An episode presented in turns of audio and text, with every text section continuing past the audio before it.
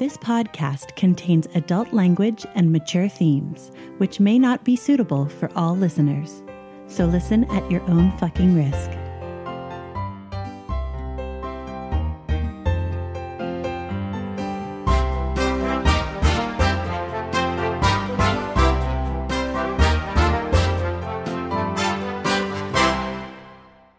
Welcome to Essential NPCs, the podcast where we sample some of the best and possibly some of the worst. tabletop RPGs. I'm Addie, And I'm Tommy. and you're listening to Series 5, Episode 17 Home Sweet Home.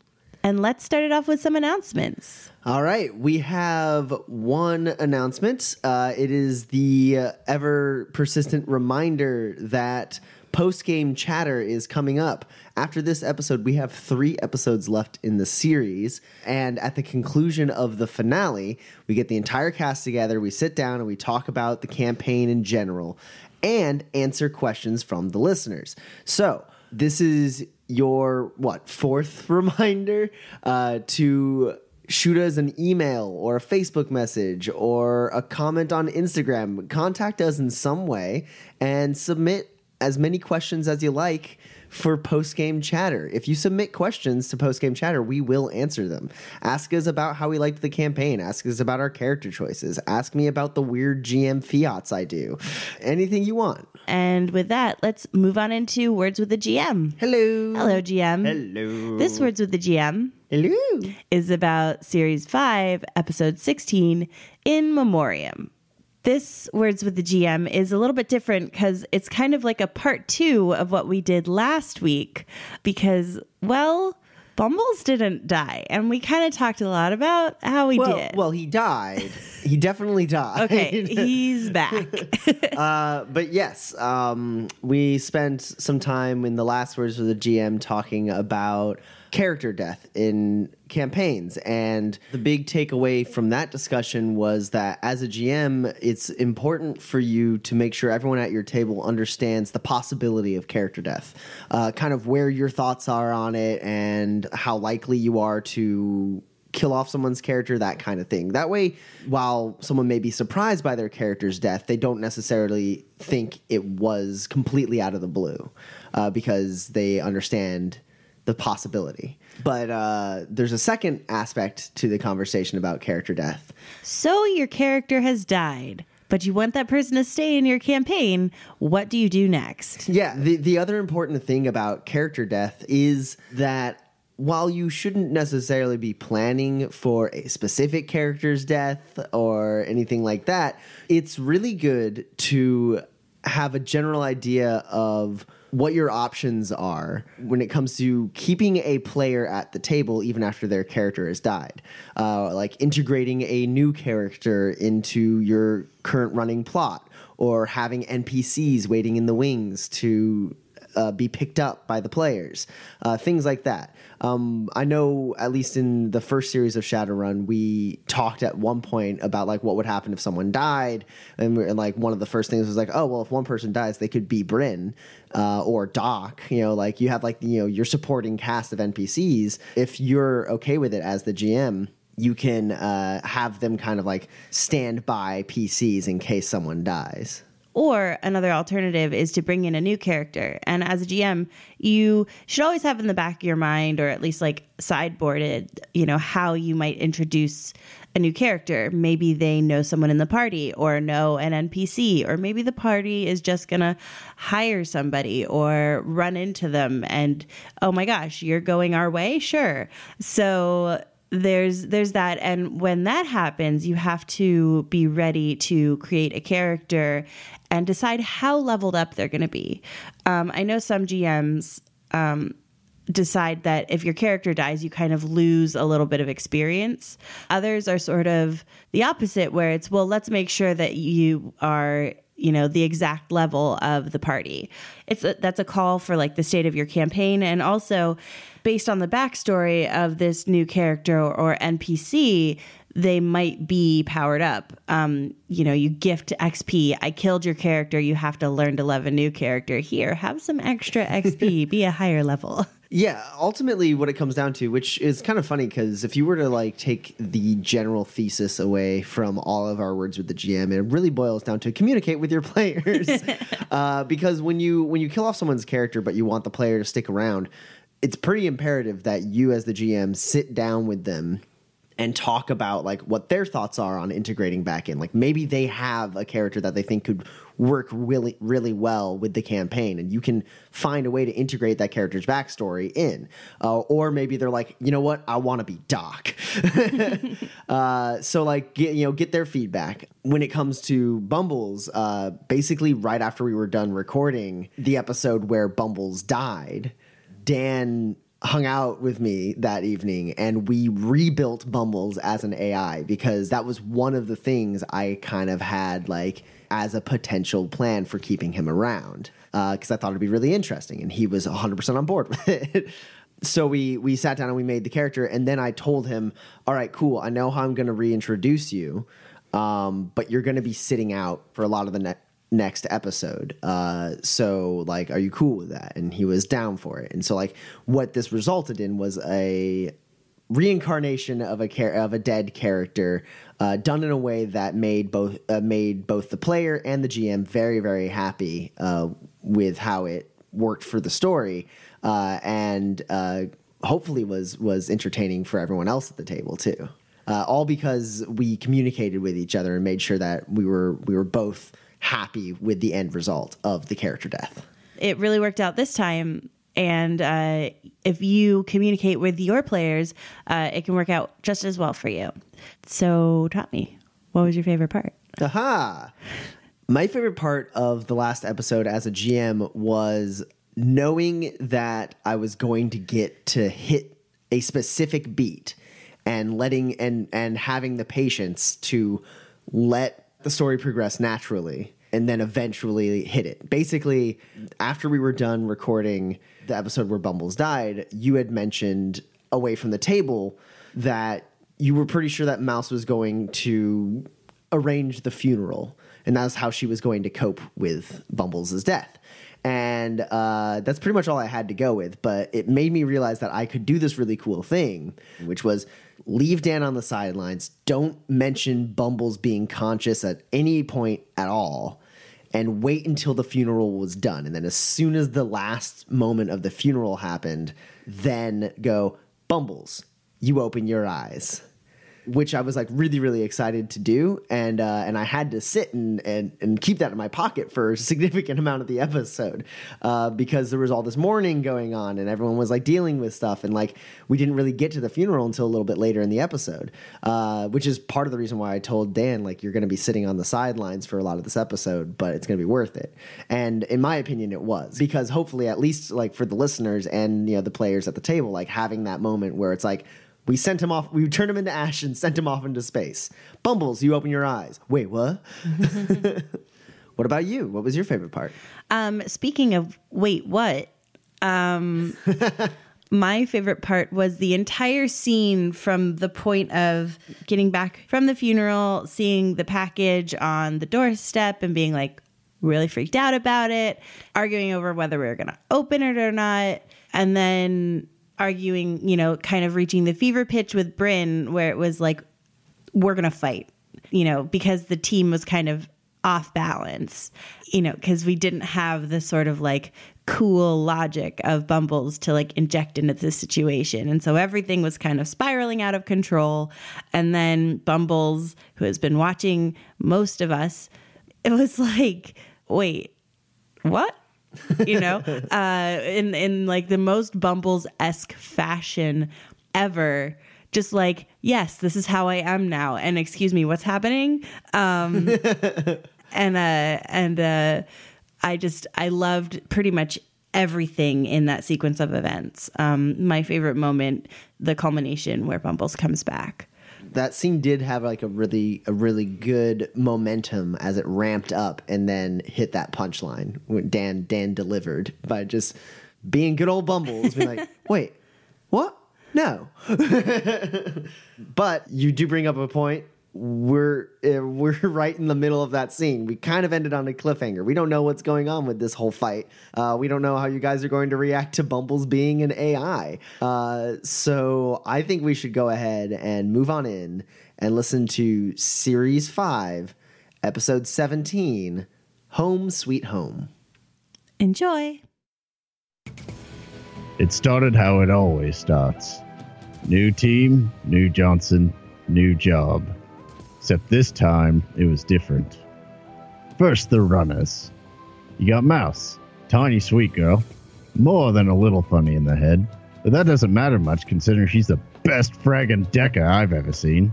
Then there's Cashmere, about as green as they come, clearly out of his element. But when the cards were down, that boy proved to be one hell of a mage. Then you have Bumbles, Elf, Dryad, uh, Eccentric. If you're being polite, he commands an entire arsenal of drones with enough firepower to level a whole fragging city block. He's the kind of runner you hope you don't need on a job, but if you do, you're fragging glad to have him around. Then there's me, a big red oni named Boomer. My specialty is sneaking in, geeking anyone in the way, and, as the leader of the group, keeping those three in line. Next, the Johnson. On the surface, sounds pretty straightforward. Next runner called Pretty Bee. Fell off the grid a few years back, but I didn't ask why. I'm a professional. In our line of work, people are entitled to their secrets. Weird thing was, he was paying us hand over fist to help people. Had us clearing out ghouls from the sewers in Redmond, for frag's sake. Like I said, weird. But it's not often you get a line of jobs with a little bit of honor in them. So I was on board from day one. After a while, we earned Bryn's, I mean Pretty Bee's, trust, and he let us meet his employer, Lawrence Whitmore. Mr. Whitmore was the last genuine anti establishment businessman, according to my friend Doc. Publicly, Mr. Whitmore had retired a long time ago when he was like really young. But he didn't really. It was all a ruse, and in secret, he started shadow running against the corporations. When he got too old to keep running, he switched to being a Johnson and hired a team of runners to continue the work he started. But not us. We come way later. The runners he hired back then were Bryn's team. Bryn, his sister Enna, an elf named Lariel, and an adept named Jason Black. Bryn told us that all of them had died a long time ago, and that's why Mr. Whitmore was looking for a new team. And that's when he found us.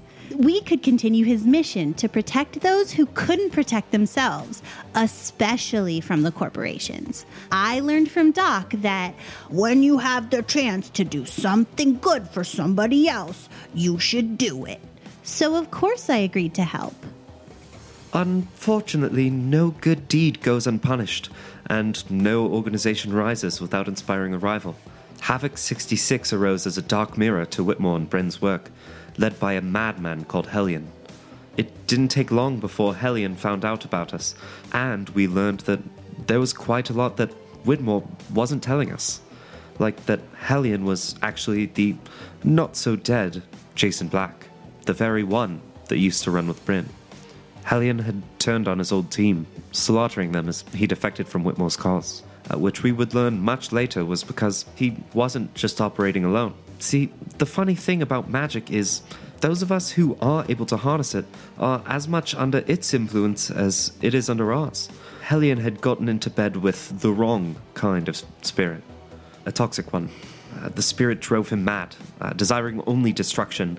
It took Whitmore's anti corporation agenda and uh, perverted it, uh, causing Hellion to see violence as the only solution. But before we had a chance to prepare for the coming onslaught, Hellion made his move against the corpse and Whitmore. He broke into the estate and murdered Whitmore right in front of us. Then he stole Whitmore's personal shuttle, blasting off into space. See, Hellion had set into motion a series of events that gave him the opportunity to hit the corporations where it would hurt them the most. Now, the thing about AAA Corps is they're much too big to take down. That said, they did put quite a few of their eggs in one basket Zurich Orbital Station. The station is, was, a seat of power for the AAAs. The Matrix, their bank, and even the corporate court was housed there. Like I said, a lot of eggs in one nice mid sized space basket. Hellions' plan was to take over the station and crash it on Seattle. Not quite an extinction level event, but certainly a global catastrophe. Naturally, the only reasonable thing for us to do was follow him up into space and stop him, which we did. Sort of. We definitely took Hellion out, just not before he had done enough damage to the station to send it careening earthward. But with a little help from Mouse, we managed to make the whole space station rigger interfaced. That's right, for a few glorious minutes, I was a space station. While rigged in, I had to break poor Zurich Orbital apart. It fell into the ocean in little bitty pieces, causing basically no damage at all. And we became global heroes. Except no one knows because we're Shadowrunners, and the corpse would love to pin this on us. So we decided to lay low in Whitmore's mansion. It was the only sensible choice. That's where we've been since then, keeping our heads down while Bryn lines up the next job.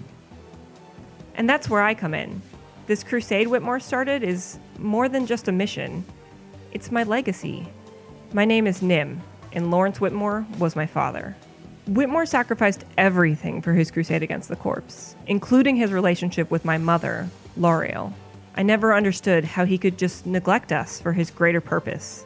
When I was old enough to join his team, he didn't offer, and I didn't ask. Some people would consider that a lucky break for me if they knew what happened next. When Jason Black murdered my mother, I faked my death and fled overseas. And it wasn't even hard, considering my ability to magically impersonate literally anyone I meet. I needed to start a new life as someone else, to get away from him and, well, everything. I never understood how important my father's mission was until after he died. And then it, was too late. It wasn't really a decision to come back to Seattle, it was something else, an, an imperative. I have to try to make things right in whatever way I can. I returned to the manor and met Bryn's new team.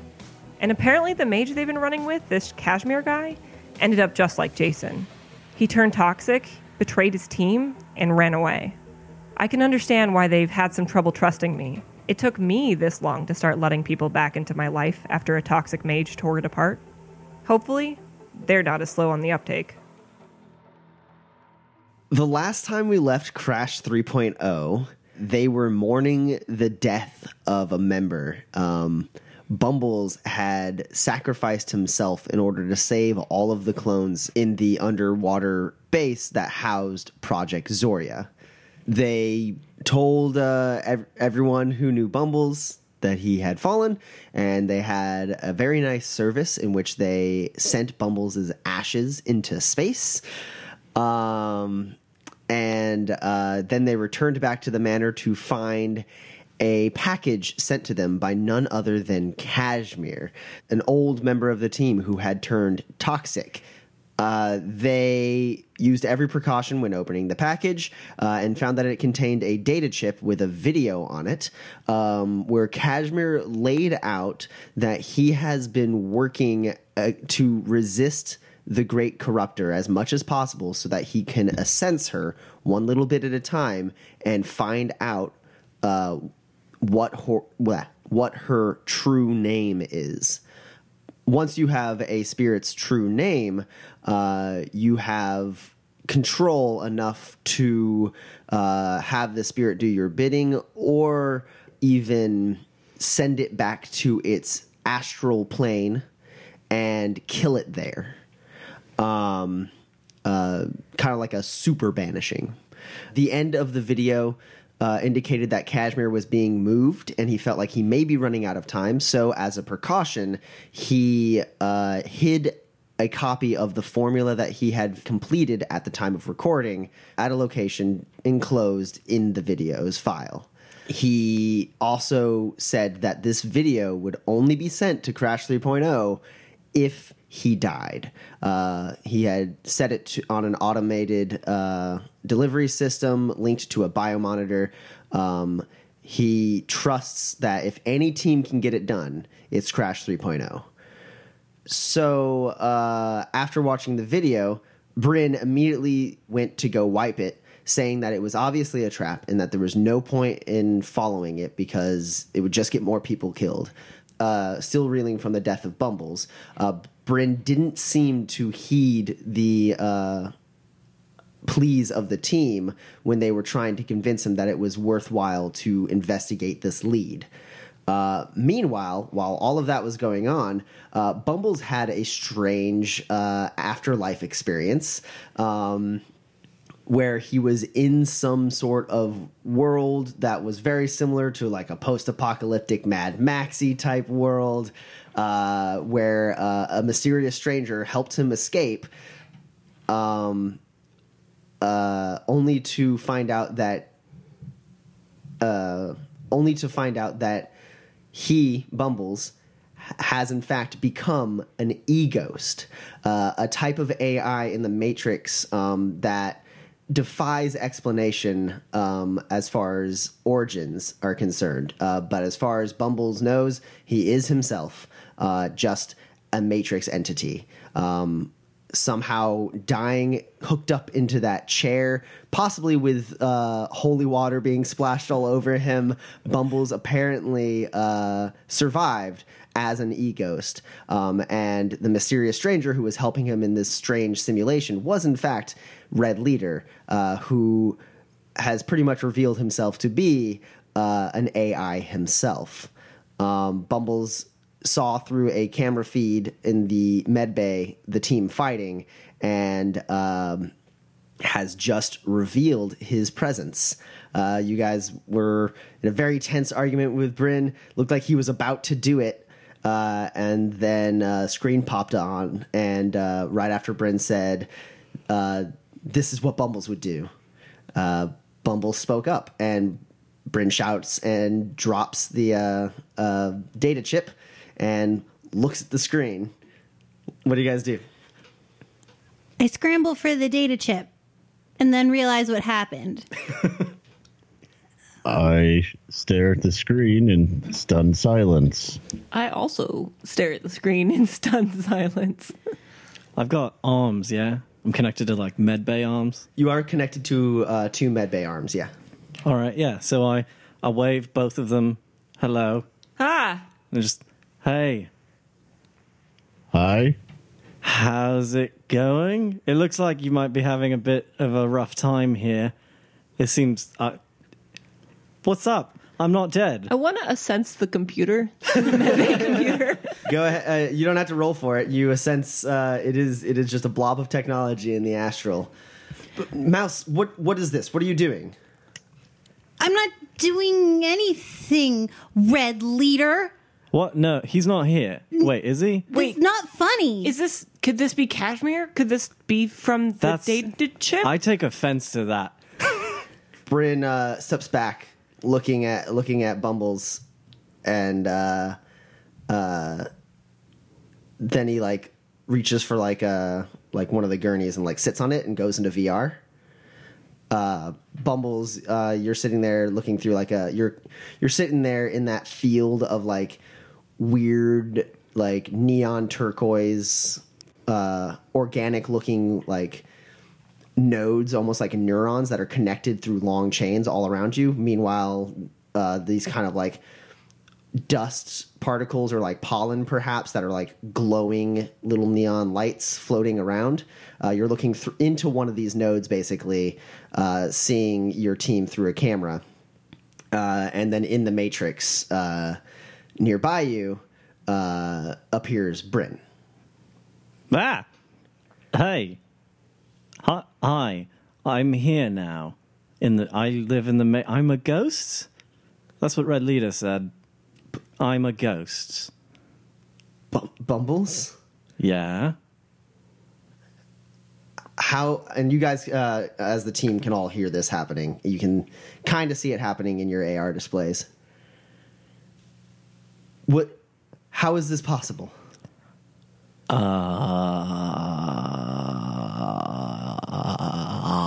you got me.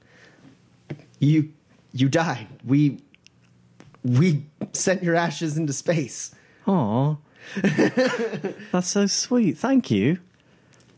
Yeah, no, I don't know. Um, I guess I was in like a brain melting cyber chair and it shorted out and I, I was plugged into Red Leader and he grabbed my brain, I guess. I don't. I asked some questions and he said the answers were complex and I don't get the Matrix, so I believed him. You could ask him. uh, Bryn drops out of VR, uh, sits back up on the little gurney, and he goes, "He's definitely an AI. I just I, I just perceived him in the Matrix. There's a lot of weird code going on. I, I I don't know. You said Red Leader. You think Red Leader's an AI? Red Leader is definitely an AI. I've been yelling at him for like four days. He's been busy. We had to survive the wasteland with all those mutants. What? Huh? Is that not the normal Matrix? No. Okay. I guess I guess that's good. Bryn looks suspiciously at the uh, camera or at the screen, and like grits his teeth and goes, "I want to believe it. It's not that far fetched an idea." He turns to the rest of the team. I, I actually, in my time, have met an e ghost before, at least something claiming to be an e ghost, and and he, that man helped me quite a bit on one job. I I trusted him, but I didn't know him personally, so I just kind of assumed I was working with a friendly AI. I've never met an e ghost of anyone I knew. Well, you have now. And I like held the arms up, sort of. Shrugging. Ta-da! Uh, Bryn seems hesitant and then goes, If you're Bumbles, I am.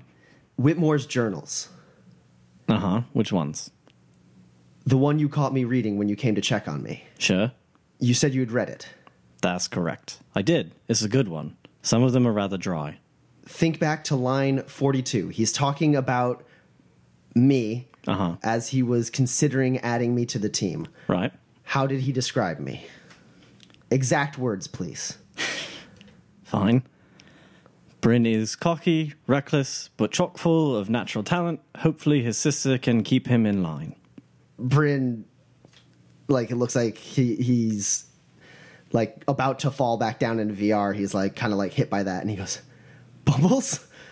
Yeah, that, I've been saying that it's me. I'm a ghost now. I'm haunting the manor. The, the Matrix, but I think this is real, guys.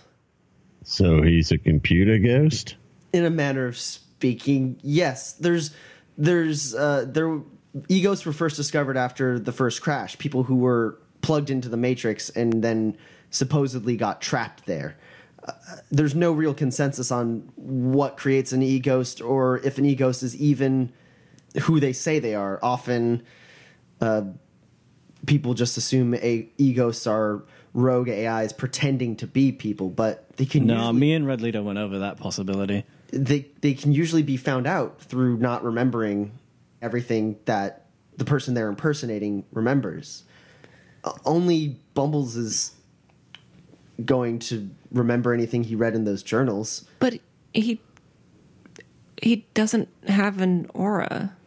Uh, let's see. Um, Kashmir's car is in that dumb shack in the backyard because Boomer wouldn't let me scrap it for parts. Uh, that was that time you triggered an EMP and we fell out of the sky in my flying van. And now there's wings on it because you only have to do that once to start planning for never again. Um, I've put in literally 370 requests for an Ares Garuda. All of those forms are filled out flawlessly. Bryn actually starts to laugh, and there's like tears welling up in his eyes. He's like, "Guys, I think it's Bumbles." Uh, welcome back, buddy. Thanks. It's weird in here. So blue. It's, it's weird. It's weird out here too. Well, I'm glad you're alive. yeah, I'm pretty thrilled about that as well. I was pretty sure I'd gone to hell, so it was a nice surprise to find out that I was just not dead. Excuse me while I process this. Um, so Red Leader brought you back? Yeah, I was in, you know, sort of a desert hellscape. Right. That was probably just like a manifestation of your subconsciousness. Sure, that's what he said. um, yeah, and he uh, rescued me and brought me to an oasis. I think the metaphor sort of breaks down there. Um, and he he grabbed my brain when the chair melted it, and now I'm here. Okay. I should probably go let him out of my room then, since he doesn't have arms anymore. That would be good. Um, welcome back. What do you want to live in? I missed you. Um, I missed all of you too. Living? Yeah, well, you can't live here. I mean, you could live here, but it would be boring. I don't think that's what you would want. You have to live in a thing. He has to live in a thing, right? I, I mean, m- my knowledge of AIs isn't extensive, but y- yes, they they do tend to have a device they call home. Well, you can't live out on the open matrix. Someone will come and kill you. It is very obvious when an AI is out on the open matrix. Yeah, you stay Oh God, am I there now? Maybe I think you're actually in the auto dock. Yeah. Oh, okay. Okay. All right. Where's can I hmm. Can I? is my RCC on? Can I see it? Oh no. Ho- Um, hold on. I gotta. I just gotta go get it. It's in the hub. It's in the hub. I just. It's in the glass case. oh, you put me in a glass case. That's real sweet. Yeah, we. I mean, we had a funeral and everything. Yeah, we uh, we sent your body into space. Figured that's what you'd want. You figured right. That's very nice of all of you. Yeah, well, magnitude helped. Oh, I'm sure he was thrilled to launch something into space. He seemed to like it. Um, I turn the RCC on. I don't know if you can see it or not. And then I run back up.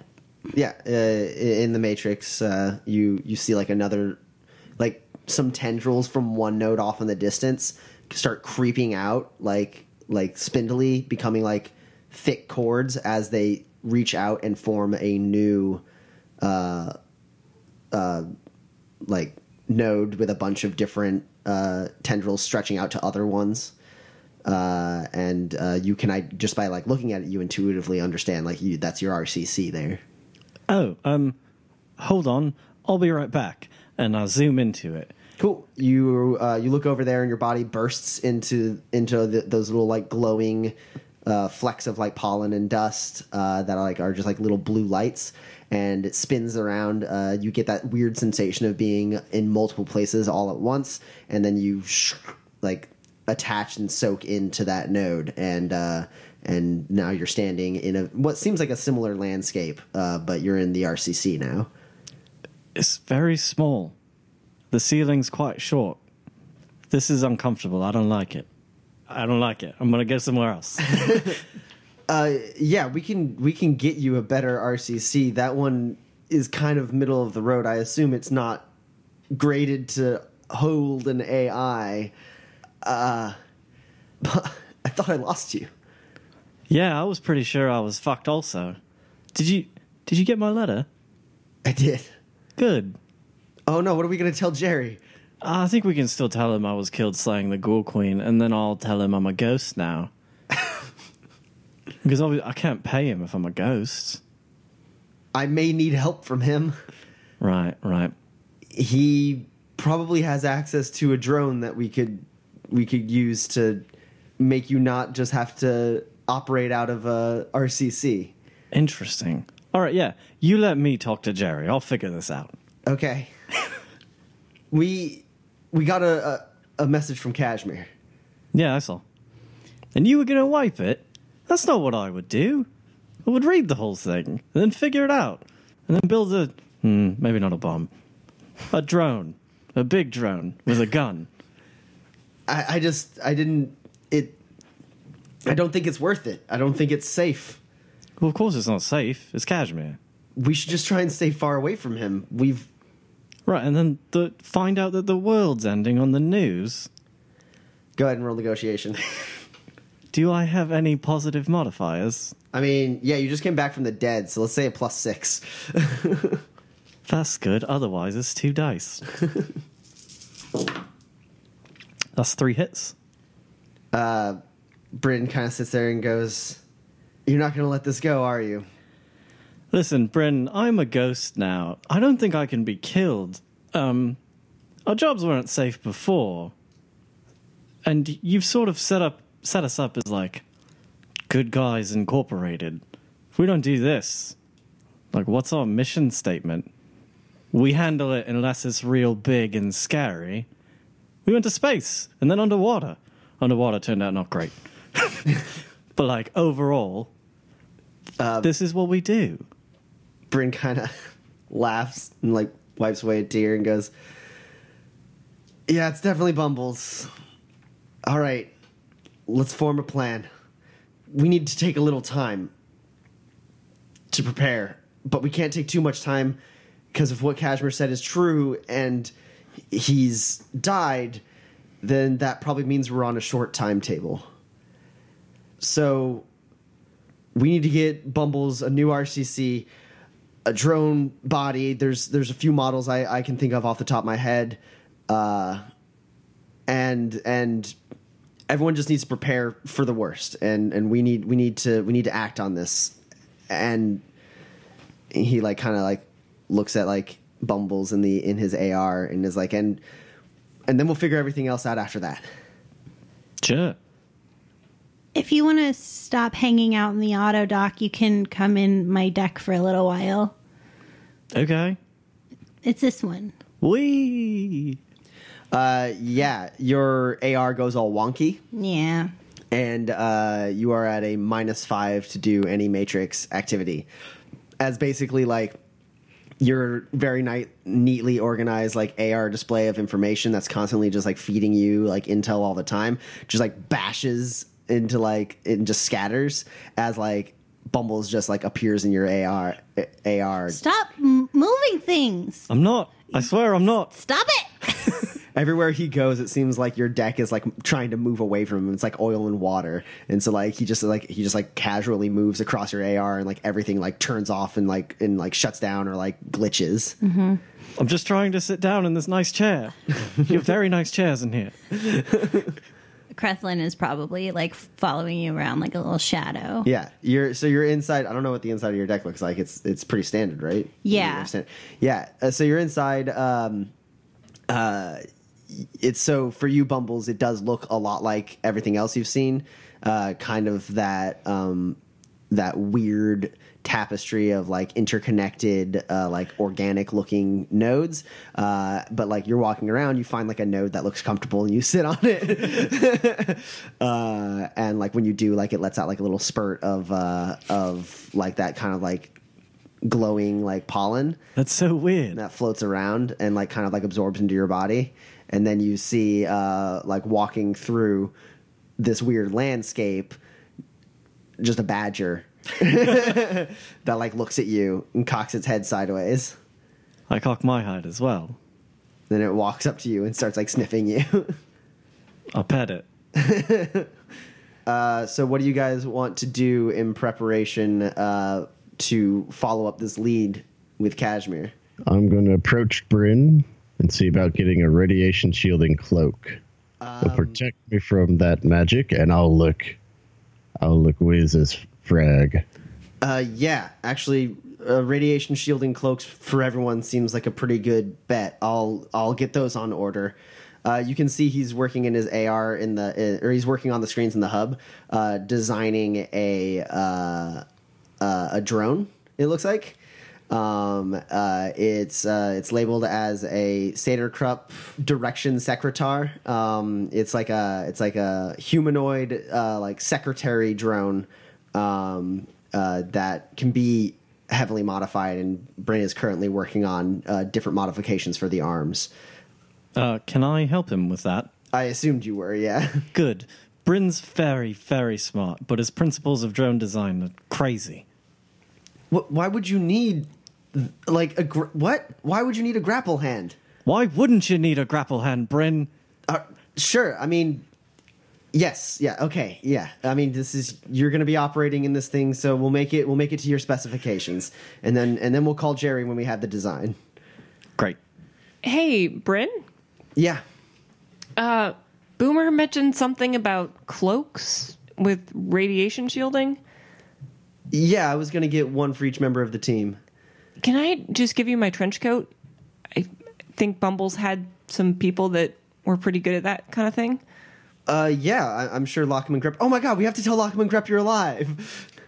Uh, okay. Hold on. I want to practice. I try and go to Lockham and Greps in the Matrix. Uh, yeah. You drop out of the hub. You and then you're floating in that in in that open grid, and uh, you just think about Lockham and Grep's like shop. And like way down in the distance, you see like one of those nodes kind of like glow and pulse with like this like light that's just like wah, wah, wah, wah. and you think about going there and your body disperses into those little blue lights and goes swirling towards it and uh, you hit the node and like soak into it and uh, you're like sitting in a recreation of Lockham and Grep's shop. It's it's kind of low end. You know, the, the graphics are not very good, uh, and um, uh, like a little message pops up that's like, uh, "Welcome to Lockham and Grep's. Uh, like order online, br- browse our catalog." Uh, is there a um, is there like you know speak to a customer service representative? Uh, yeah, yeah. It's like contact, uh, uh, contact it now. Um, uh, you know, and that and that feature is currently online. A boop it. Hello, thank you for contacting Lockham and Grep. This is Grep. Hey, Grep, it's Bumbles. Guess what? I'm a Matrix ghost now, and I'm not dead. What?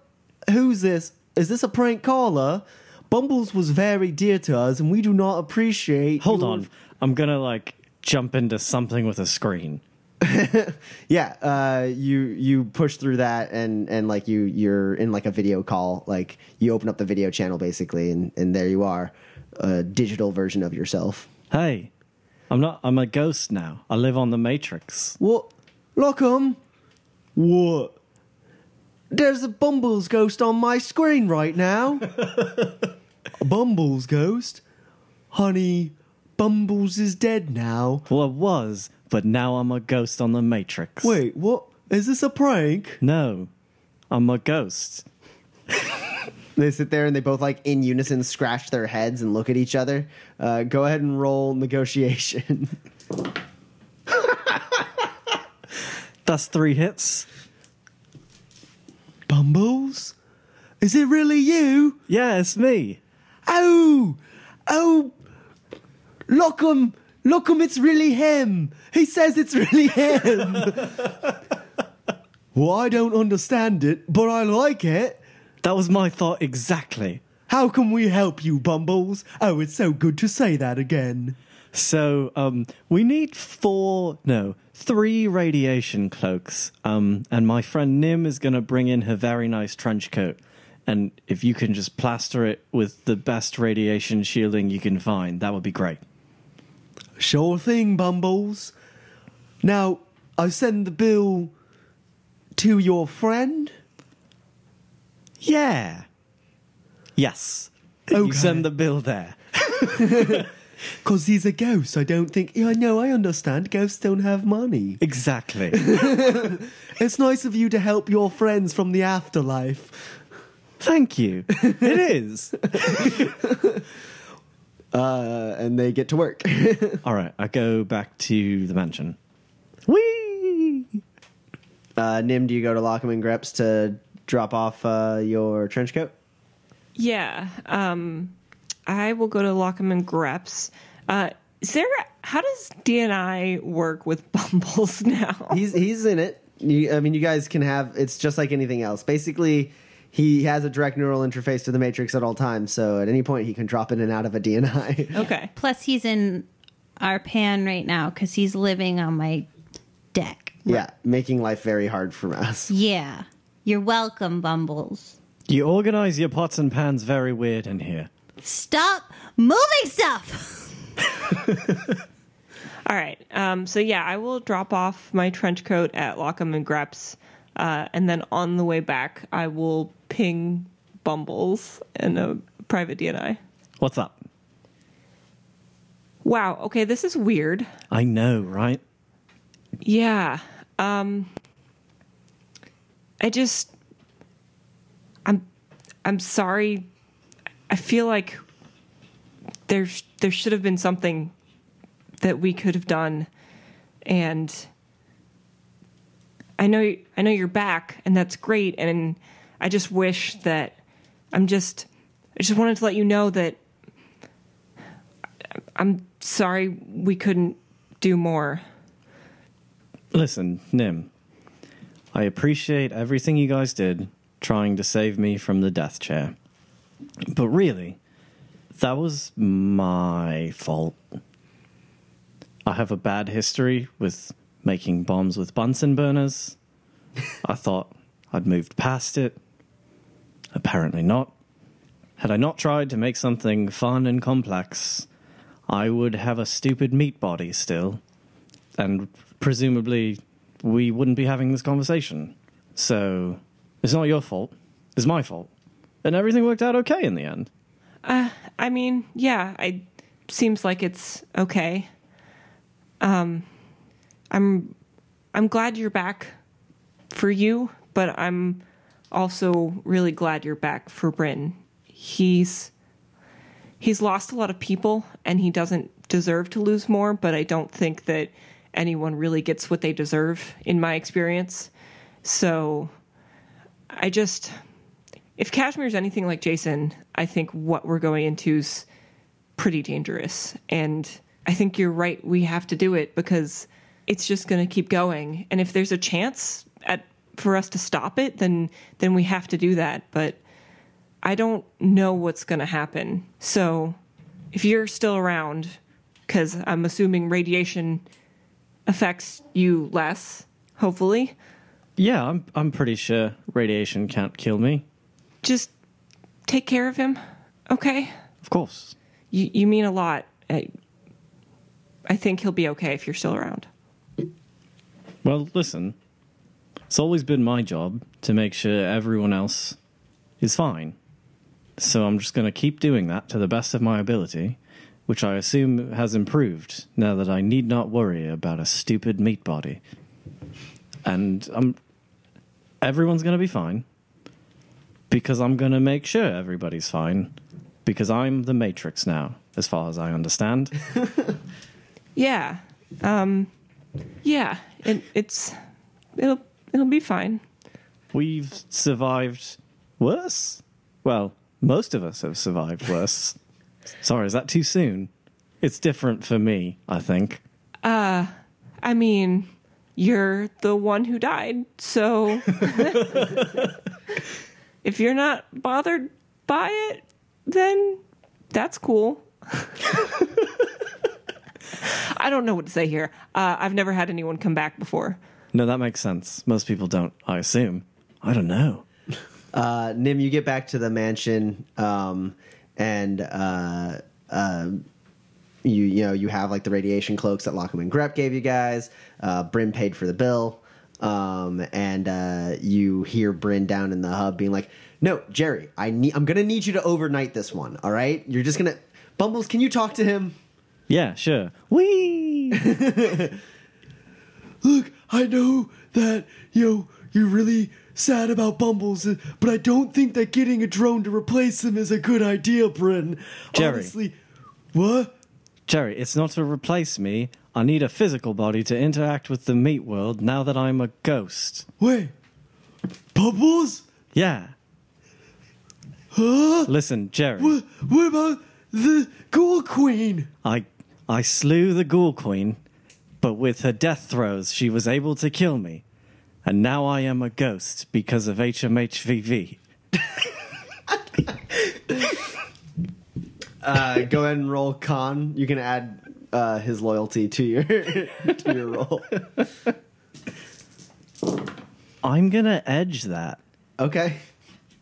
You do not have bad luck anymore. so just Who go ahead and roll your edge like a normal person. Uh, that's three hits. Bumbles.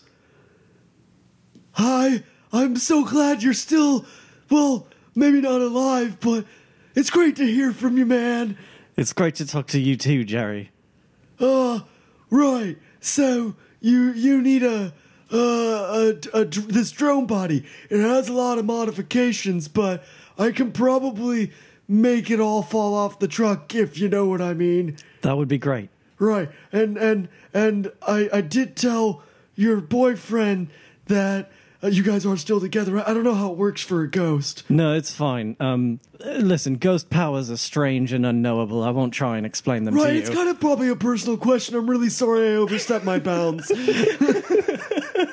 um, right. So it is gonna be a little extra. I told you already, Jerry. I'll pay any premium you need me to. I want this here tomorrow. Right. Well, okay. I mean, I guess, yeah. For you, Bumbles, I can do this. Thank you, Jerry. No, thank you, Bumbles, for ridding the world of the Ghoul Queen. We've you've sacrificed so much for people, and they'll never know your story. I know, Jerry. It's a true tragedy. But listen, with this drone body, I'll be able to slay the last of the ghoul princes and save the world forever. Ghoul Princess. Ah, what a wild tapestry of terror you wheel, you face, Bumbles. it's truly horrific. I've been wanting to ask you. I've been taking creative writing classes. Is it okay if I retell your story? And I'll change some of the facts and, and no one will believe it anyways. But I know the truth. Um, I turn to Bryn and just kind of shrug. Bryn's like beaming and is like sh- he shrugs too and is just like trying really hard not to laugh. Yes, Jerry. Chronicle our tales. Make sure the world knows what happened. It'll be my honor, Bumbles. All right, I gotta get to work on stealing this drone. and uh, he hangs up. And and uh, Bryn is just laughing, uh, uh, and then uh, pings the team and is like, "Okay, okay, I got I got Bumbles' new RCC and drone on the way. It should be here tomorrow. What else do you guys need? What's gonna- the what's our plan going into this thing? Unfortunately, the coordinates are in southern Puyallup, like southwestern Puyallup. It's a little bit out of my reach for the uh, for the hub, so I can't really get much intel on the Uh, location. I will send a message to Donnie and just say, I would like to buy all of your reagents.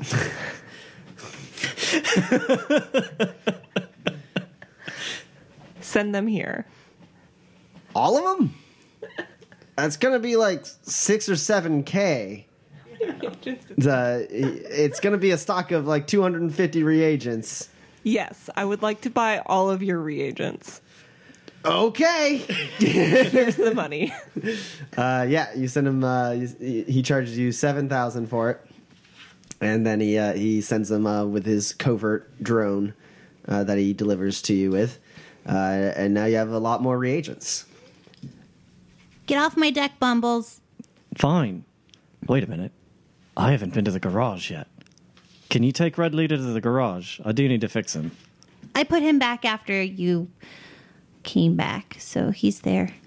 Cool. Whee!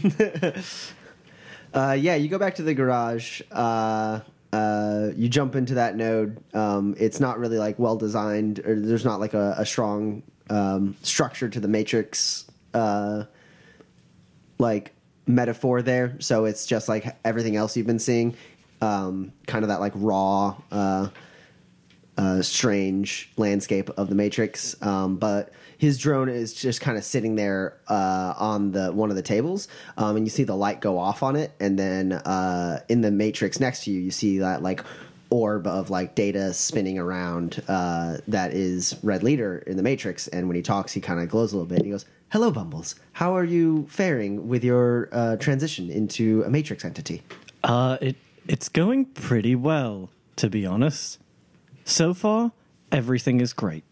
Is there any way I can be of assistance? Well, I was actually going to get to work on that. I was gonna repair your drone body. That would be much appreciated. Do you have any like requests? I do not understand. Well, I'm sort of, you know, I don't know if you can tell, and like all the arms in the garage sort of gesture around. I'm sort of a man of some means. Do you want anything different on the body that you inhabit most of the time? Whatever you see fit for the drone is the best. Okay. If you change your mind, let me know. Of course. Moving forward, I would like to make my intentions clear. I am happy to be a drone. I have no grand intentions of growing in power. I have no ulterior motive. I simply enjoy being your drone. That's good to know.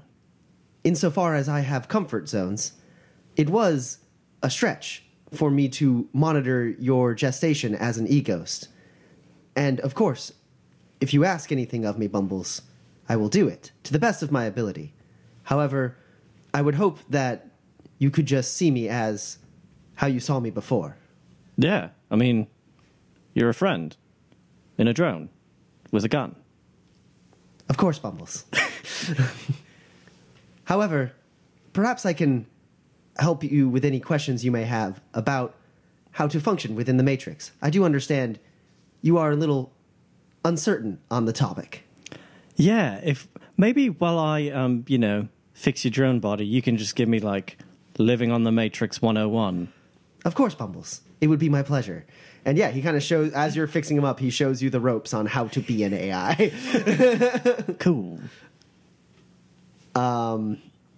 And you can tell very easily like now that like you know as he teaches you and you kind of get a little more comfortable with your abilities as an ai you can tell that uh, uh, you are a much stronger ai than uh, than red leader is. He is a very very basic ai he's really just a smart pilot program.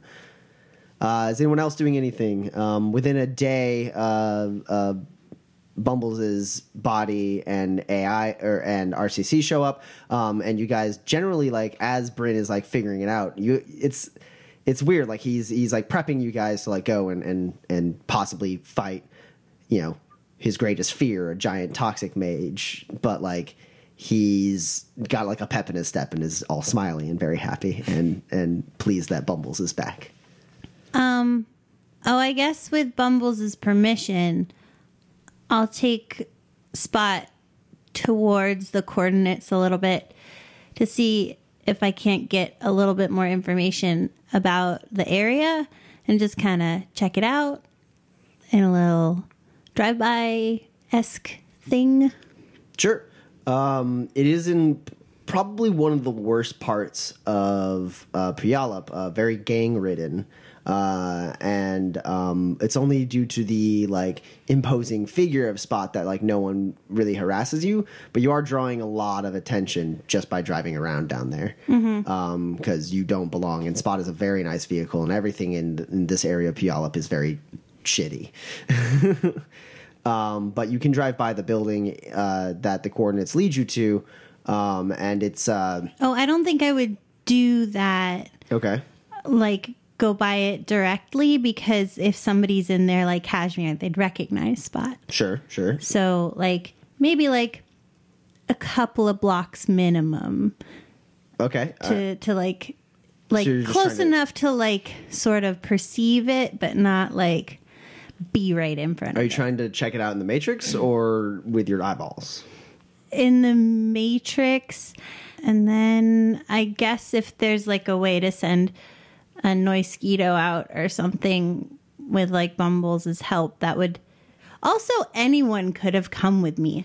I'll go with just in case there's trouble. Yeah, you can send out a fly spy, um, uh, and um, it's a matrix perception for you, mouse, and then uh, that's going to be at a minus four.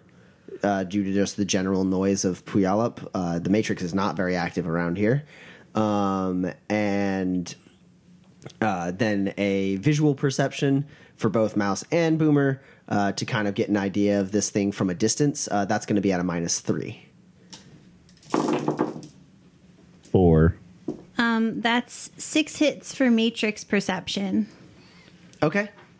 You get a very, very good uh, scope of uh, the Matrix landscape around here. It's very barren. Uh, and specifically, like that building that you're trying to scan doesn't seem to have any Matrix entities whatsoever. Uh, it doesn't like have an internal host. It's not even. It doesn't even have devices running on it. Uh, at least not wirelessly. So Okay. um, you do pick up like a couple comlinks. You pick up like one smart link gun, uh, not too far from here, and a couple vehicles. Um, but yeah, it's it's all it's all very like low device rating stuff and scattered very far around. Seems like most of these buildings are in fact abandoned or s- being squatted in by people who don't have that many matrix devices. And uh, what did you guys get for your physical perception test? Four. Three. Okay. Uh, so you guys are able to kind of get an idea of like what this building is like. It's like three stories tall. It's like split down the middle. Like the right half of it has caved in, uh, seeming. It looks like just by like deterioration and water damage. Um, it is raining right now. Uh, you know, standard like acid rain, uh, like mixing with the ash of uh, of uh, Mount Rainier. Um, uh, that's like kind of just making this like gross ashy muck on the floor.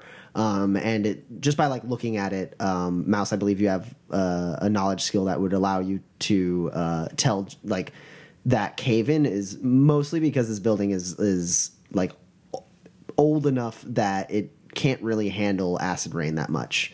Um, so it, it seems like half of it's caved in. Looks like it caved in a long time ago.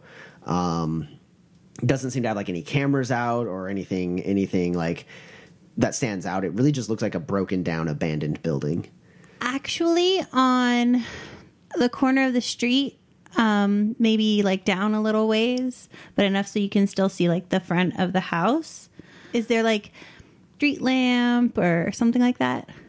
Uh, I mean, yeah, there's probably a street lamp. Yeah. Okay, cool. Um, so I have a little camera. Okay. Um, if I either connect it to like a Metalink or like a data tap, and I kind of like hide it like under.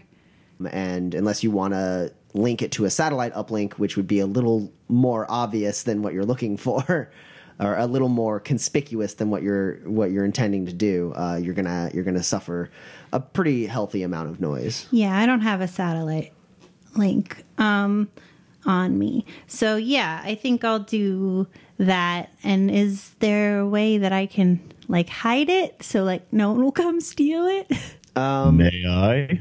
Yeah, it seems like it seems like the the easiest thing, uh, the most important thing, uh, is just not to be seen putting it there. Okay. Um, it's hard to say how many people may be in the buildings around, uh, due to the spotty matrix and the fact that like they might just not have com links or something uh, along those lines.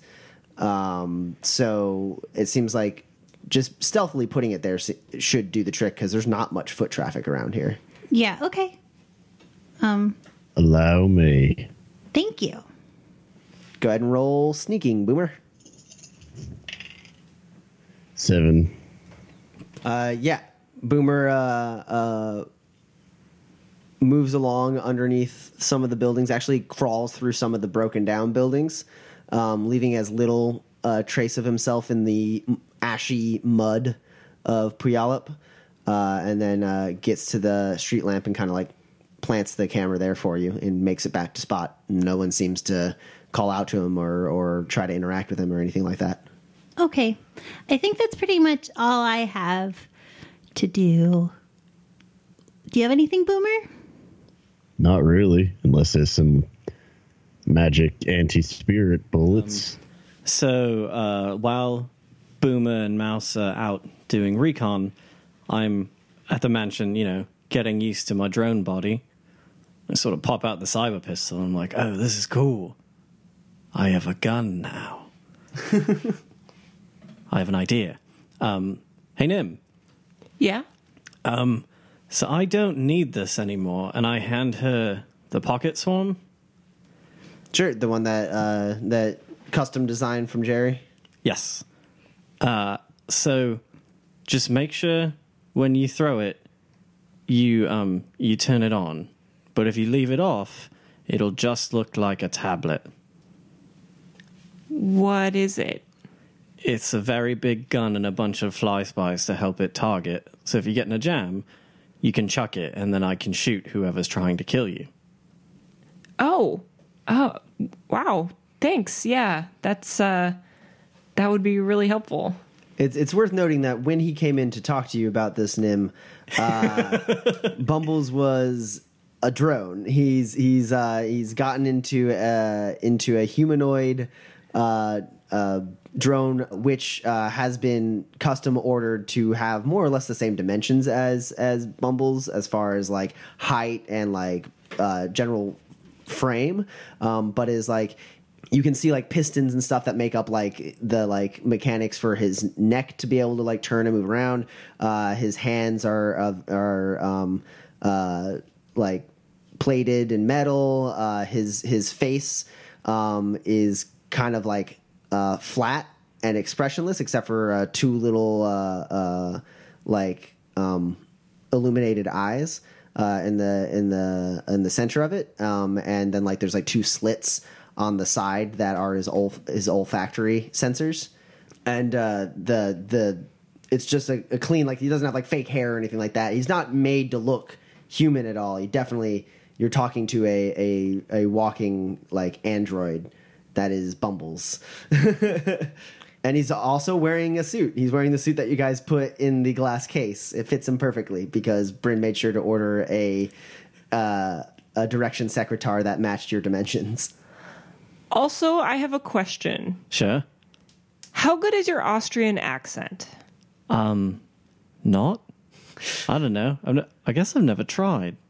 Just reminded me of an old trid. You have to show me this trid. yes, yes. All right, you guys watch Terminator 7 together. Oh, you're right. It is the same. I'm him now. So here's what you do when you next walk into the hub. Um, when you talk to Bryn, when you're leaving, you tell him that you'll be back, but with an Austrian accent. I like this. This is good. So, uh, also during this time, uh, Bumbles, you you can uh, uh, work on making this new RCC your home as an AI. You can sculpt the interior of this, uh, like basically the the perceived interior of this device to be whatever it is you want, uh, di- unless you really want it to just be that weird floating sea of like neurons. I do not. um, so I make I make uh Bryn and mine's bedroom with like an attached study. It's it's like rooms from the mansion that are my favorite. And then at any point I just sort of reach into the air and pull a switch down and it turns into like a mech cockpit for a fight. nice. Uh, yeah, you kind of recreate the mansion. You can even make a make the grounds if you want to like you know retain the walk to the garage. I'll have to think on that one. Um, but like outside the windows, or if you go out, out if you do make it like a mansion with an exterior like grounds, um, any anything outside of this, like outside the windows or beyond the grounds or up in the sky, you do see that like web of like uh, of weird organic looking nodes connected to each other by tendrils. Um, and like you know, a very it's always like a gentle snowfall of those little blue lights uh, outside the windows. Cool. So it's been about uh, a day and a half uh, with you guys getting that recon. Um, what is your what is your plan moving forward? Uh, you all have radiation cloaks. Um, Nim, your trench coat has been uh, modified to have radiation shielding as well. Uh, Bumbles, you are now a drone man. So I don't I don't necessarily have anything. Um, I would like to give the video footage uh, an, another once over, just to see if there's any information that can be gleaned beyond what Kashmir says and the uh, the coordinates. yeah, go ahead and roll a perception test. Um, have I regained my edge from talking to Jerry? Yeah, it's been a day. So you guys, anyone who spent one point of edge has it back at this point. Uh, okay, I'm gonna edge that then. Okay. That's three hits. Okay. Um, you can assume that uh, the like you saw that trickle of water down one wall behind Kashmir, and in between the videos, it looked like it may have gotten just slightly worse. So, given the inherent or the perceived like water damage from the like cave in of this building, you imagine that like uh, you imagine that um, the leak you saw is probably caused by that, which uh, further uh, further uh, enforces the idea that he recorded this uh, probably in the basement of that building. Um, but that's that's about all you got there. Uh, it definitely doesn't look like there's like no windows or outside lights, so you definitely are pretty sure it's subterranean where he where he was recording. Okay. I don't know what else we can do to gain more information. If someone else has an idea, I'm certainly open to it. Uh When we're close but not there yet, I do want to have them stop the car and assense the building before we get too close to it. Sure. Um, yeah, you guys drive out in the Barrens. You, Mouse and Boomer, you guys don your radiation cloaks. Uh, Bumbles, And- uh, your suit has inherent radiation shielding, and Nim, your your uh, coat has radiation shielding. You guys gear up. Yep. B- Boomer, uh, what armor are you taking out for this for this wi- spin? My good one. You're going you're going outside in the mil spec armor. Yeah. Hey, Boomer. Well, I just I need you to pretend like you have a, a sore throat, and I need you to say, "I am the night." It's it's a, it's from an old trid. I am the night. That was really good. uh, and you guys are getting ready to go, and Bryn like talks to all of you guys. You know, he's like, "All right, uh, keep on comms." Um, like I said, I can only, I can't really reach that far with the hub. It's kind of in one of my dead zones, um, so uh, I'll try to help as best I can. Um, uh, send any backup if needed. it.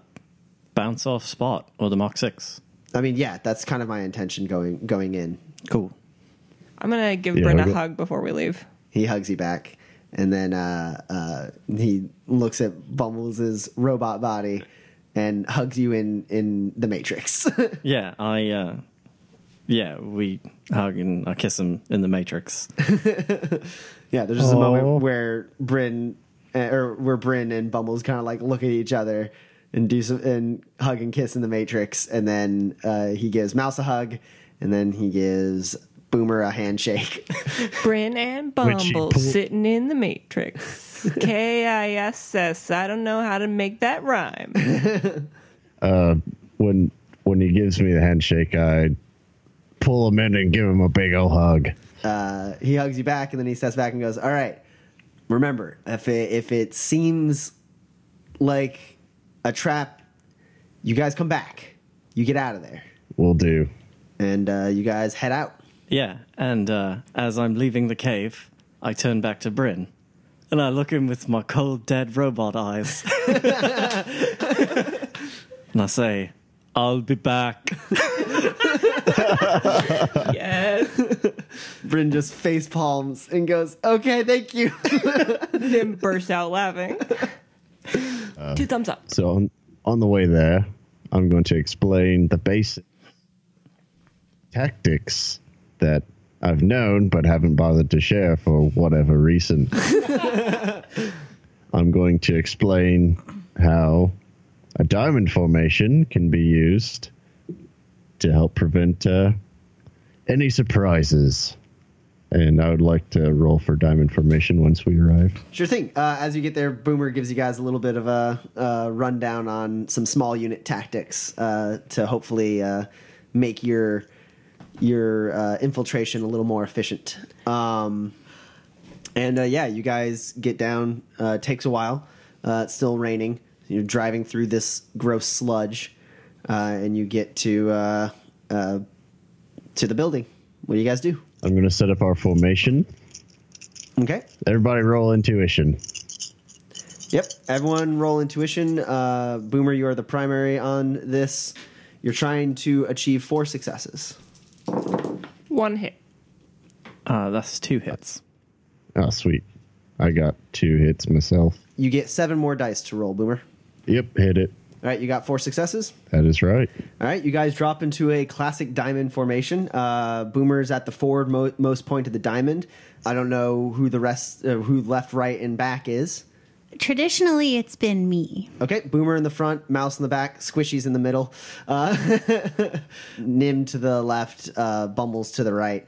Um, you guys kind of like move as a unit. Uh, uh, you guys are fast learners as you approach. Uh, you all are going to benefit from plus one bonus to any surprise checks and uh, plus two to initiative rolls if it comes up. I'd like to sense the building before we're anywhere near it. Sure, sure. Go ahead and roll that. That's three hits. There doesn't seem to be any uh, like astral presence around here. Just going into the astral around here is like gross. No one's happy in Puyallup. This is a bad neighborhood for Puyallup. You guys are in like the worst of the worst of one of the worst places in Seattle. Um, so like you get this like feeling of like despair and survival at any means and like no attachments like you just get this like this very cold cynical view like feeling of life uh, just being here in general um, when you're looking at the building you don't see any mana barriers no astral signatures uh, uh, you don't see any spirits floating around um, it seems pretty clean So weirdly clean. That's odd, right? Yeah. I'm gonna give this building as thorough a once over as I can with uh, some fly spies sure and just have them see what they can. Cool. Uh, you guys are moving down like an alleyway, getting closer, and a few fly spies branch out from Bumbles' pockets and zip ahead of you guys. Uh, go ahead and roll a perception test. And anyone looking through the camera feeds can roll a perception test out of minus uh, two, uh, since you're not controlling where the fly spies are looking, but you might see something that Bumbles misses on the screen. You're negative. Uh, that's four hits. All right. Uh, four hits for Bumbles, Seven. seven for Mouse, Three for Nim. three for Nim. One. It's hard to keep your head on a swivel when it's stuck inside a mech suit.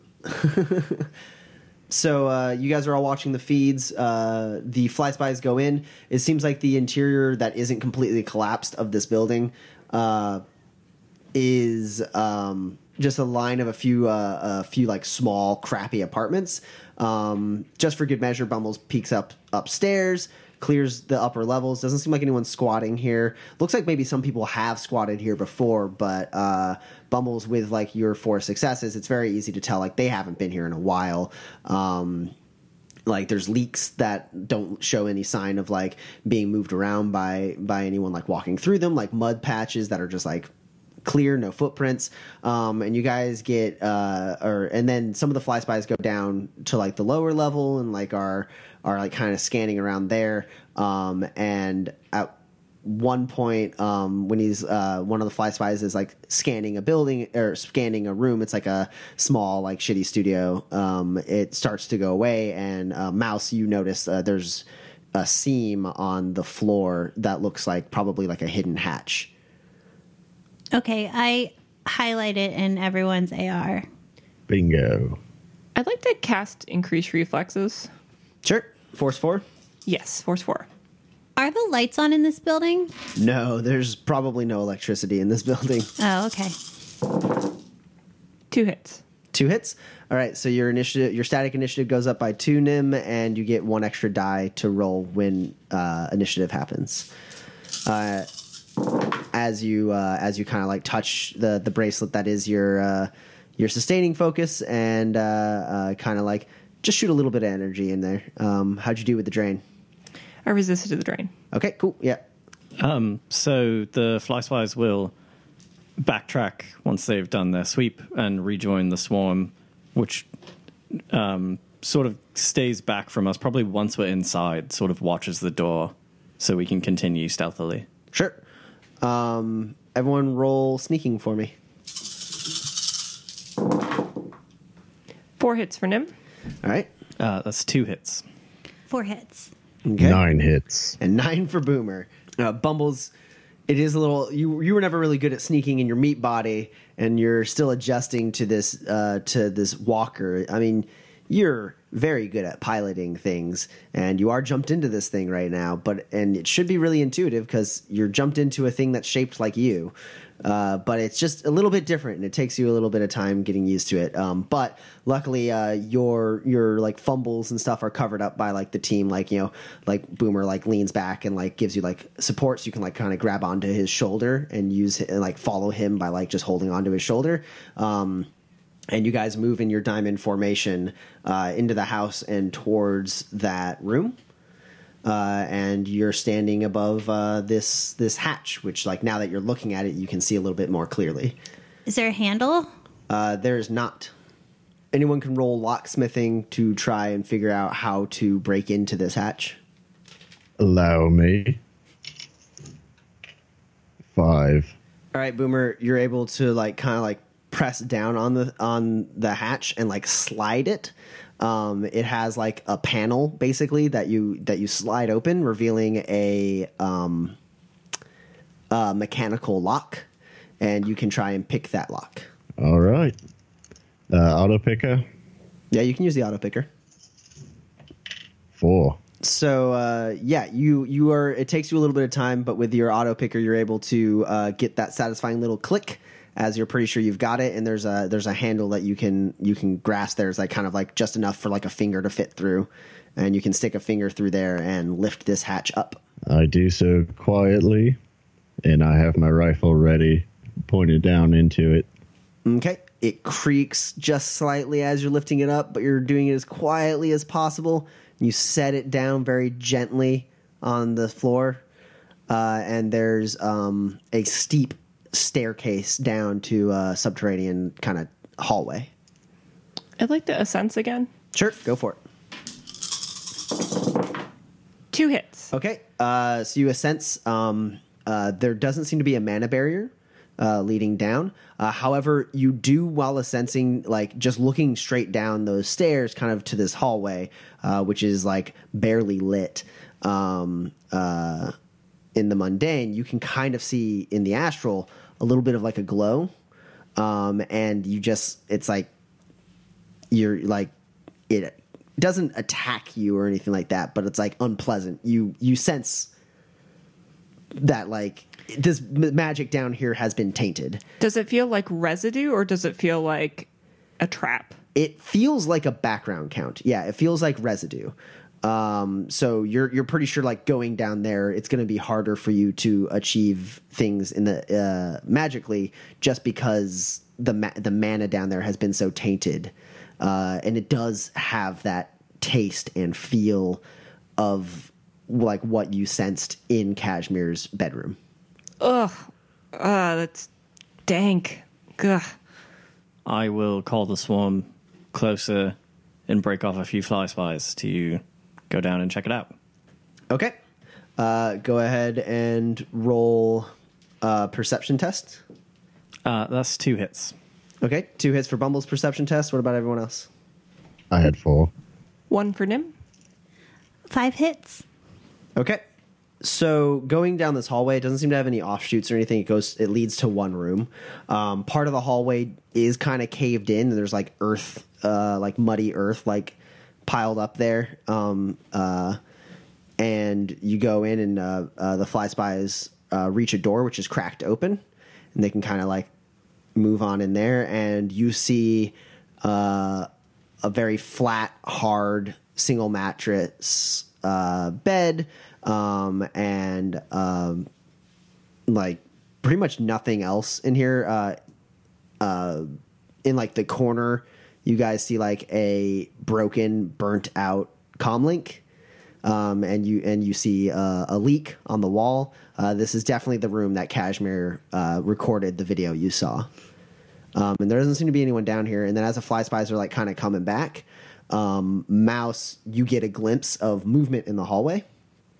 Uh, you're not sure exactly what, uh, but something like scurries into one of the like the cracks of the walls. Can I play it back? Uh, yeah, you can re- rewind and try to get a look at it. Yeah, can I do that? Yeah. Uh, anyone have parazoology? I do. Go ahead and roll that now that Mouse has frozen the frame on uh, on that one uh, that kind of blurry image of something. That's no hits. Okay, you're not sure what it is. The image is really fuzzy. It's dark. Uh, you guys are able to see that it's about a meter in size, um, but like it like scurried really quickly inside one of the cracks, and you're not exactly sure. Uh, maybe that was like a distortion of the image, or or that's actually the size of. Can we discern how many legs it has? Uh, no, the, it's too it's too quick of a blur. Uh, the Does it appear to have hair? possibly it's just like a dark blur. You see. Where? Downstairs? Yeah, downstairs uh, in the hallway leading to the room Kashmir recorded in. Well, that's gross. I don't know what it is, but that's gross. All right. I Think it's clear enough to go in, other than whatever the frag that was. If we discount that thing, yes, it's clear to go in. All right. Let's move in. Okay, you guys creep on into the hallway. Um, as you get down there, um, uh, your biomonitors from the PyTac uh, give you a little bit of an alert saying moderate radiation levels detected. Um, and it gives you a, basically a timer saying, um, um, due to these levels of radiation, if you were to hang out here for like 10 hours, you guys would start to die. That's not great. We got some protection. We'll be okay. Yeah, I don't really want to be down here for very long, so let's just find this thing and get out. Agreed. This is gross, guys. You don't know how gross this is, but it's really gross down here. It's like really, really gross. We all down saw the thing, Nim. No, it's okay. Yeah, but uh, it, don't worry about it.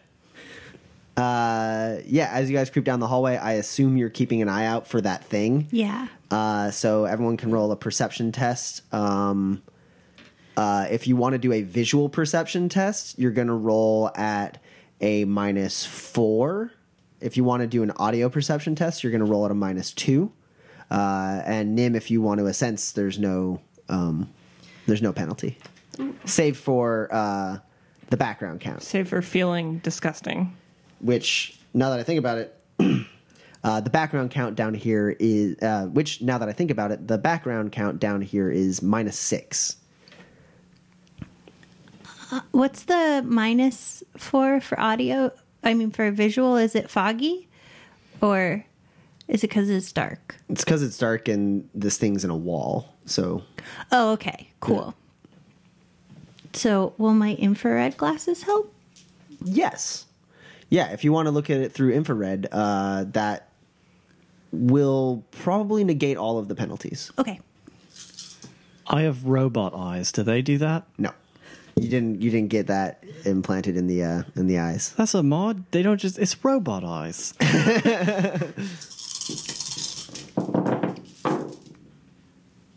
Three hits for Nim Uh, were you for audio perception. okay? Four hits visual. I also got four hits on visual. Okay. I got no hits as I cursed Jerry for not thinking to put thermographic vision on my robot eyes. What's the point of robot eyes if they're not better than regular eyes? you guys creep as stealthily as you can past this like caved in part of this uh, uh, hallway and you're kind of creeping around the debris being very very cautious as you do uh, nothing seems to come out nothing seems to happen you guys kind of clear that and then you keep moving along and i need everyone to roll reaction and intuition for me If it's a surprise test, do we get the plus one? it, it sure is a surprise test, and so due to your diamond formation, you guys all you guys all get a plus one to this. All right, what did everyone get? I got a four. Two hits for Nim. Okay, I got four. okay. Um, so that means everyone but Nim is not surprised. What is that on the wall? How did he get it up so high? Uh, yeah, uh, she's too busy feeling, even though she's not like fully assensing right now. She can just taste how gross the like astral is down here. yeah. it's it's like it's it's it's like super tainted and it's like it's not just like the like it's not like creepy weird either. It's like there's there's like violence and, and uh, malevolence uh, to this uh, astral, and it's like it it feels just like like the perpetual hair standing up on the back of your neck. Like you think that someone is like breathing down your neck right now, uh, and so you're looking in all the wrong places. Um, uh, so everyone, really quick, roll initiative for me. Uh, you all get a plus two to this. Uh, however, Nim, uh, you also drop down 10 in initiative for being surprised. Did anyone get above 25? I Yes. did. All right. Uh, Bumbles, what did you get? Uh, I got uh, 26. Okay. Mouse? 29. Bo- Boomer, what did you get? 21. And Nim, what did you get after uh, after your modifications for being surprised? Nine. So before initiative fully gets into place, because you guys were surprised, Mouse and Nim, uh, you both get attacked. Nim, because you are surprised, you do not get a defense test against this. Um, Mouse, you can roll a dodge test. I guess I'm going to edge that. Okay. Eight. Okay, uh, so Mouse, you are taking up the rear, and so due to the instruction from Boomer, you're really kind of like, for the most part, walking backwards, uh, keeping a, keeping an eye on behind, and you are watching those cracks because you know you saw something go in there, and then there's a, a like bit of a shift of part of the debris, and then scurrying up along the wall and onto the ceiling and at you guys uh, is one creature, and another scurries across the hall and like goes to the the the part where the wall meets the floor and scurries along that seam towards Nim. Uh, you see about a meter in height sized uh, two creatures, about a meter in height, um, black, furry bodies. Um, uh, four legs that are long and spindly like a spider's um, and uh, kind of a flattened almost spider-like body um, but the head is that of like a rat but the the rat head is like the mouth is split open into like uh, into uh, mandibles and and like shark-like teeth or shark-like rings of teeth uh, these two glow rats come flying at you guys, scurrying at super high speeds, uh, and they both spit acid at you guys. Not again. Uh, Mouse, you are able to scream and uh, duck as the acid uh, hits the floor behind you, and you can hear it like sizzling and and, and uh, bubbling. Um, and Nim, uh, you get hit. Um, I'm going to need you to roll a damage resist test uh, at a minus four. Three hits. Three hits. Uh, you take eight physical damage um, as this corrosive spit hits you in the chest and starts burning you instantly. You have flashbacks to the acid arrow that hit you before. Why is it always acid? Uh, it is on your hands a little bit, um, and then as it like touches you, you feel your stomach turn as you like breathe in the fumes. And I'm gonna need you to roll body and willpower. One hit. Okay. You take nine stun damage. You are instantly um, uh, disoriented and nauseous. So you are at a minus two as the room starts spinning and everything gets distorted and up is down. Uh, and you start to fall down as you also are hit with a huge wave of nausea. Um, you are now incapacitated, uh, unable to take any actions for three combat turns except vomiting. Oh, God. In addition to that, all of your um, uh, all of your wound modifiers are doubled. so Nim basically doesn't have initiative anymore. Uh, um, uh, but Mouse, uh, you are up.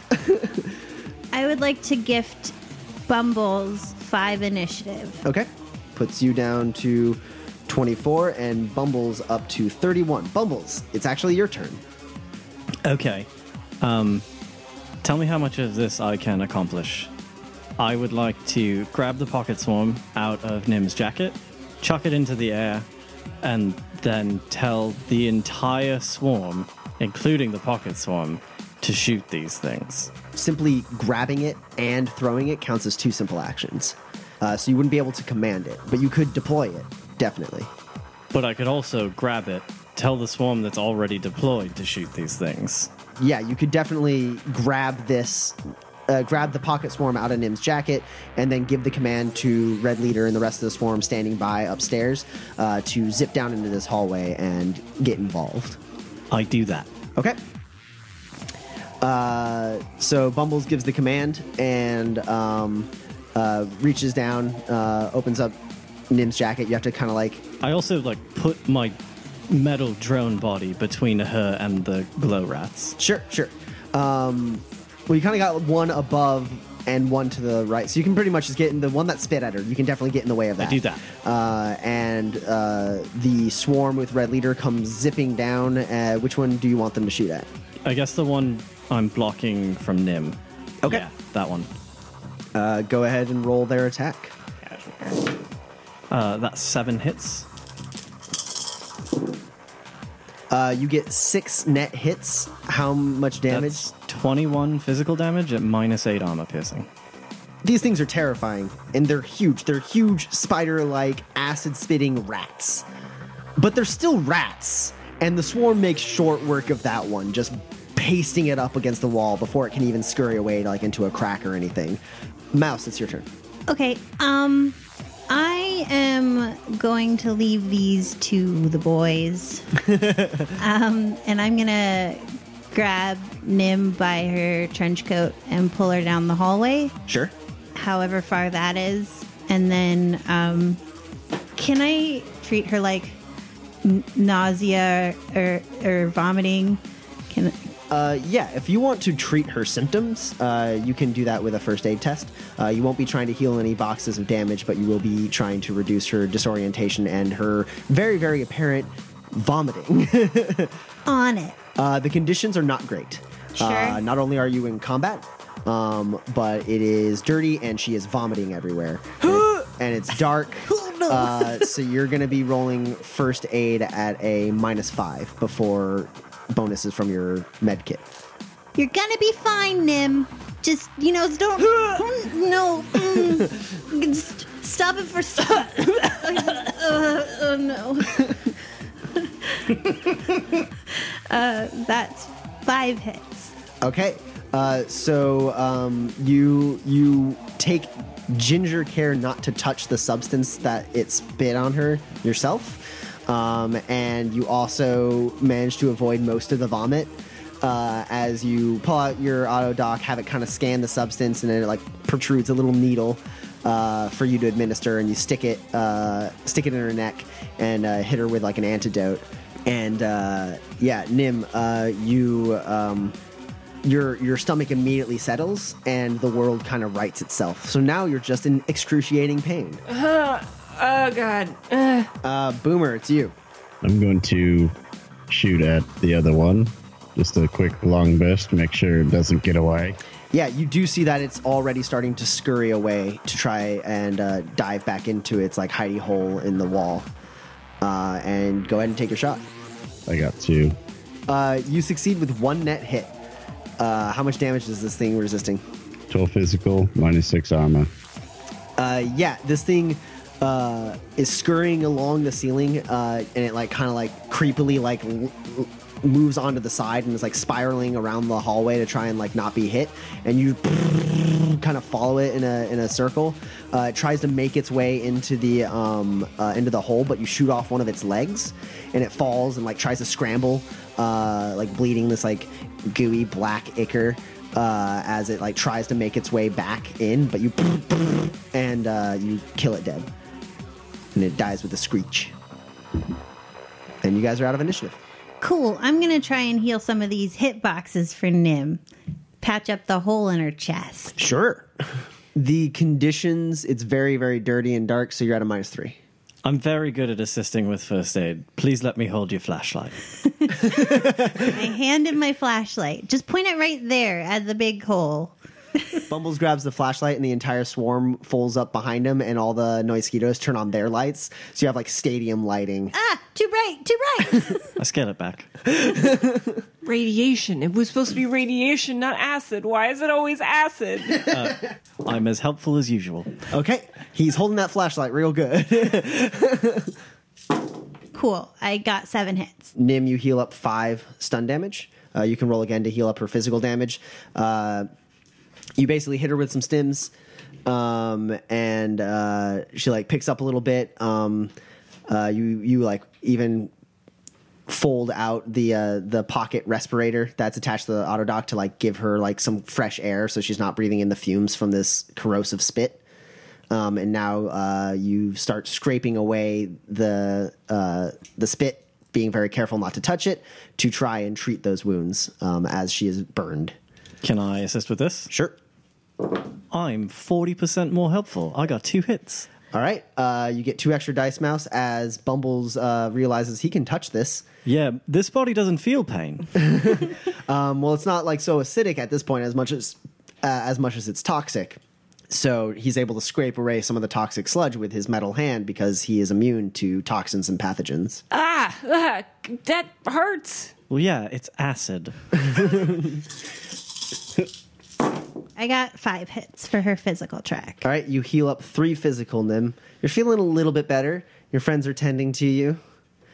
Boomer's keeping an eye on the holes in the wall to make sure no more glow rats come running out. I'm I'm sorry, Bumbles. I didn't mean to yell. Uh, just uh, thank you very much for your help. You're welcome. Don't worry about it. I get it. Meat bodies. they feel pain and things. Yep. What do you guys do now? What's down here? there's the room that Kashmir, uh, you guys, you dragged kind of Nim to the door leading there, um, so you can open up that door. You, uh, it smells bad down here, um, and uh, Nim, through all your pain, you can feel just like the background count of this place, just like seeping into your aura and tainting it. It's gross. Actually, Nim, uh, your wrist burns a little bit not because of acid. Uh, and you look down, and uh, the glyphs of the tattoo around your wrist are glowing and uh, kind of like a light, faint blue, almost that same kind of blue that comes from the crystal in Kothan Care. Um, and then the symbol of the Great Corruptor is kind of like burning a sickening yellow color. Oh, hey, look, it it actually works. And uh, Well, you do you good. you do feel like this background count like touches you and like you feel it, it feels different from normal ba- background counts like usually like a background count it feels bad it's hard to like really really tap into your magic because you're you're so off kilter. But this one feels like it's like pressing down on you. It's like trying to like grab you but it doesn't seem to be able to get a hold. It feels to like it like it you feel the pressure but it like wipes off and then uh, more pressure and it wipes off. So it's still distracting but you feel like maybe you're a little protected from it. Yeah, if we can not stay down here very long, I would like that. Think we all would. So, are we looking for like a piece of paper? I mean, I guess I'll grab the broken metal ink. yes it looks like it was microwaved Cool. There's probably nothing salvageable, but I'll take it anyway. Put it in a like lead lined bag or something. I'm sure we brought one. yeah and there's there's like a, a like very very simple like table um with like a stool with like a leg that's broken and been like duct taped back together uh sitting there which is probably like what he was using when he was recording um but uh, uh, you guys can all roll perception tests to kind of like rummage around this room. There's not much around here, um, but you're trying to find anything you can. All right. Uh, while looking around, I'd like to assense. Okay. I'll pre-edge this. Okay. No hits. Okay. Bumbles, what'd you get on your perception? Uh, that's two hits. Mouse? Two. Boomer? Four. Okay. Mouse, you're rummaging around, uh, like looking around the desk, trying to find anything, um, and seeing if there's. You also pop open that like you you try to pop open the husk of that like that metal ink, and it like breaks, and like it's like it's totally fried. It's just uh, it, the, you wouldn't even if you didn't know what a phone looked like, you would think this was a lump of charcoal. Got um, And uh, Bumbles, you uh, uh, you were rummaging around the bed. Uh, like looking in the sheets, which are like stained and unwashed, and This is gross. uh, and you look underneath and like you know you're checking all around there uh, nim you try to assense but you're just like hit with like a wave of of this feeling uh like you don't sense another presence here um but like it's almost like just the astral itself has like ill intentions towards you and that's like really really like upsetting you have to like turn off your sensing immediately because it's almost like you can see this background count like coming at you uh and like your stomach does, your stomach does like a little somersault again Oh, not again. um boomer you're watching your team like rummage and and everything and you just kind of like sit there and think for a second and then you like kind of go up and start tapping on the walls Dut, dut, dut. Nope. And uh Nope. eventually you tap and you you feel you feel like uh this what looks like just normal concrete like everything else it's metal Clong, clong, clong. There we go. and Uh, uh, I'm going to inspect it. Yeah uh you kind of press and uh, you press it and like it kind of pushes in and there's like a little hydraulic hiss as it slides out um and there's about um jutting out about two feet from the wall about three and a half feet tall, like a, a rectangle, a metal rectangle of some kind of like hidden wall safe. And uh, it has a mechanical lock. Well, well, well. Uh, auto picker? Yep. Mouse, you also see like off to the side there is like uh, a shelving unit that has like a bunch of um, like non-perishable food um, scattered around on it. Um, looks like a lot of it's probably been used up at this point.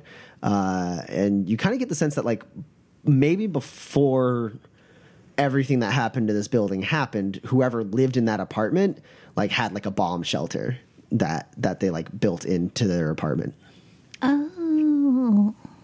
I got nine hits. Yeah, you pop that safe right open. Uh, you just pull out the auto paper, and it's done. And you pop it open. Uh, inside there are two things. Uh, the first thing you notice when you open it up, Boomer, is a katana. Uh, it's Kashmir's katana. What's the other thing? Uh, you you kind of grab the katana, you pull it uh, out, and you and something kind of like moves. You look down, and laying at the bottom of like the safe uh, is a is a piece of paper or something, and you you grab it and you look at it. Um, it's the photograph of you, Bumbles, Mouse, and Kashmir standing outside of Whitmore's Manor. right in the fields. and you see right like right uh, you're holding it and you kind of it feels a little weird under your thumb and you move your thumb and you see right where your thumbprint is there's Kashmir's thumbprint kind of burned into it as if like maybe he, he had a little surge of astral energy while looking at it and you actually see like his thumbprint that you were just touching Hi, Nim. I'm uh, standing in a corner of the room, bent over with my hands on my thighs, just like breathing slowly. What? Huh? What? Cash left his katana.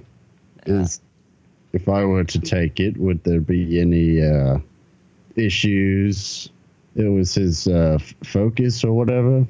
uh, upon hearing that nim you know that that's your trail uh, you can probably after you leave this horrible horrible place um, you might and it's a it's a stretch and it's going to be real hard especially if you're going under the assumption that he died two two day uh, like two or three days ago um, but that focus should still have a link to his astral signature, and you should be able to use that to find out where he went.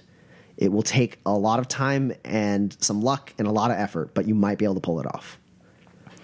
Yeah, no, we we should take that. Um, there's a lot of stuff in down here, so I'll I'll look at it later. Um, once once we're out of here. All right, I'll hold on to it. Wait, is there like an, a name thing? Is there like a piece of paper or instructions or or should we keep looking? Did we find it? Well, there's this picture, and I pick up the picture and look at the back. Uh, the back looks clear to you. Hey, Nim, Huh? Yeah? is this some more magical fraggery or is it just a picture? I will try to sense the picture. Go ahead and roll uh, assensing for me. All right, uh, I got one hit. Okay. Uh, you walk up. You touch the the the photograph. You notice the burned thumbprint as well, and like you like take a deep breath and you allow yourself to sense again. You get that gross like m- like evil feeling just like pressing in on you, like attacking your your astral eyes. Um, but through it all, you see there's like a slight glow around this photo um, and you flip it around, um, and you see written on the back, like an astral signature, is what looks like a significantly complex uh, formula of some kind, um, which, judging by what Kashmir said, you would imagine is a large portion of the uh, spirit formula for the Great Corruptor. Yep, yeah, that's that's what we need. Can we go now? Yeah, let's get out of here. I put everything back and we go. All right. And I grab my camera on the way out. You guys help Nim up the ladder. You guys walk back through the acid rain, which seems to be getting heavier and heavier as you uh, as you approach Spot. The drones dock. Everyone climbs back in.